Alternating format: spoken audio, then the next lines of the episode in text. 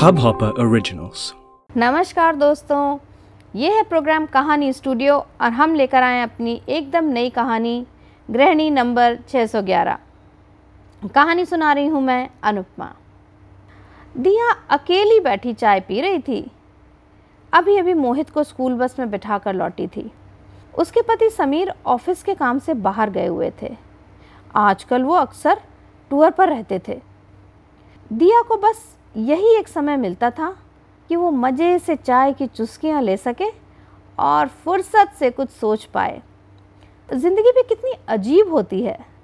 हर रोज़ दिया को लगता जैसे समय भागता जा रहा है और वो बस किसी तरह एक दिन में हज़ार चीज़ें करने की कोशिश कर रही है। रेत की तरह वक्त हाथ से फिसला जा रहा था। और उसी के साथ उसकी ज़िंदगी भी।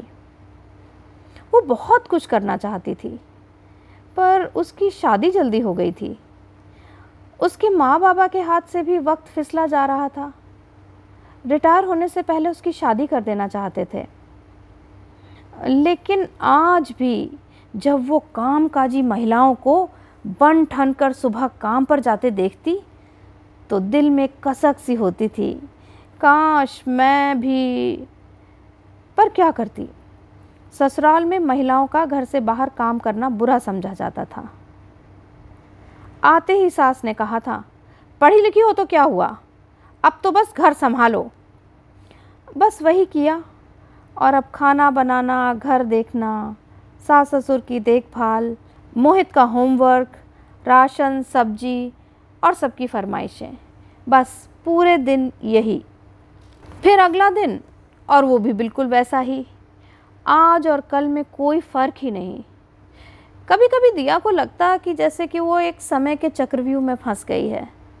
जहाँ समझ में नहीं आता कि कल क्या हुआ था, आज क्या होगा, बस एक ढर्रा जैसे चला जा रहा था।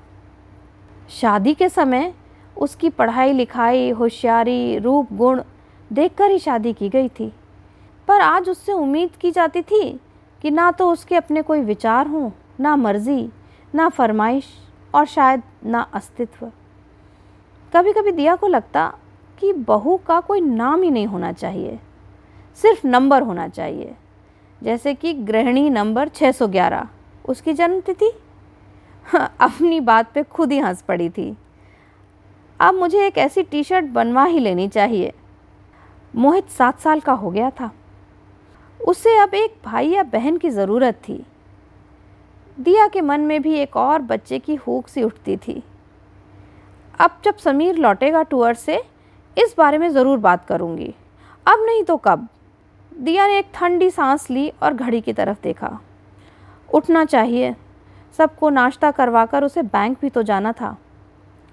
बाबूजी की पासबुक अपडेट कराने। ठीक ग्यारह बजे दिया तैयार होकर निकल गई। जल्दी जल्दी पासबुक अपडेट करवाकर सब्ज़ी मार्केट की तरफ़ बढ़ पड़ी। सड़क पर ऑटो का इंतज़ार कर रही थी कि उसकी नज़र सड़क के उस पार खड़े एक आदमी पर पड़ी। अरे, ये तो समीर है। कहीं उसे धोखा तो नहीं हो रहा? लेकिन इसके हाथ में तो समीर वाला हरे रंग का लैपटॉप बैग भी है। ये तो समीर ही है। पर समीर तो टूर पर गया हुआ था। समीर समीर। उसने आवाज़ दी, पर तब तक वो एक कार में बैठकर जा चुका था। कल रात ही को तो समीर से फ़ोन पर बात हुई थी उसकी। समीर ने कहा था कि अभी कुछ दिन और लगेंगे, काम ज़्यादा है, पता नहीं, शायद किसी वजह से आना पड़ा होगा। शाम को दफ्तर के बाद घर आएँगे, तब पूछ लूँगी। सोचकर दिया ने अपनी सब्ज़ी खरीदी और मोहित को बस स्टैंड से लेकर घर पहुँच गई। पर दिल में तो हज़ार सवाल उमड़ रहे थे। शाम होते ही उसकी नज़र गेट की तरफ़ लगी रही। कब समीर आए और कब वो उससे पूछे। समीर का यह व्यवहार उसकी समझ में नहीं आ रहा था। शाम से रात हो गई, पर समीर नहीं आया। दिया का दिल दुकुड़ दुकुड़ कर रहा था। ये दिल भी अजीब होता है। बुरी से बुरी बात सोच लेता है। और होनी से ज़्यादा होने की आशंका से डरता है। कहीं किसी मुसीबत में तो नहीं फंस गया समीर। रात को उसने समीर को फ़ोन किया। समीर, कहाँ हो तुम? क्या दिया? मैं तो दिल्ली में ही हूँ। बताया तो था। कुछ दिन और लगेंगे। पर समीर, आगे की कहानी जानने के लिए हमारा नेक्स्ट एपिसोड ज़रूर सुने। ये है प्रोग्राम कहानी स्टूडियो और मैं हूँ कहानी बाज अनुपमा।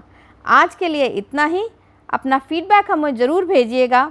हमारा ईमेल आईडी है make happy foundation at Gmail dot com नमस्कार।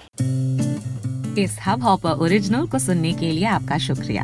अगर आप भी अपना पॉडकास्ट लॉन्च करना चाहते हैं तो हब हॉपर स्टूडियो वेबसाइट पे रजिस्टर करें और एक मिनट के अंदर अंदर अपना खुद का पॉडकास्ट लॉन्च करें। यही नहीं स्टूडियो देता है आपको पूरी आज़ादी कहीं भी, कभी भी अपना पॉडकास्ट लॉन्च करने की सिर्फ़ तीन आसान स्टेप्स में। तो साथ में अपना पॉडकास्ट शुरू करने के लिए तैयार just hop on Hubhopper simply content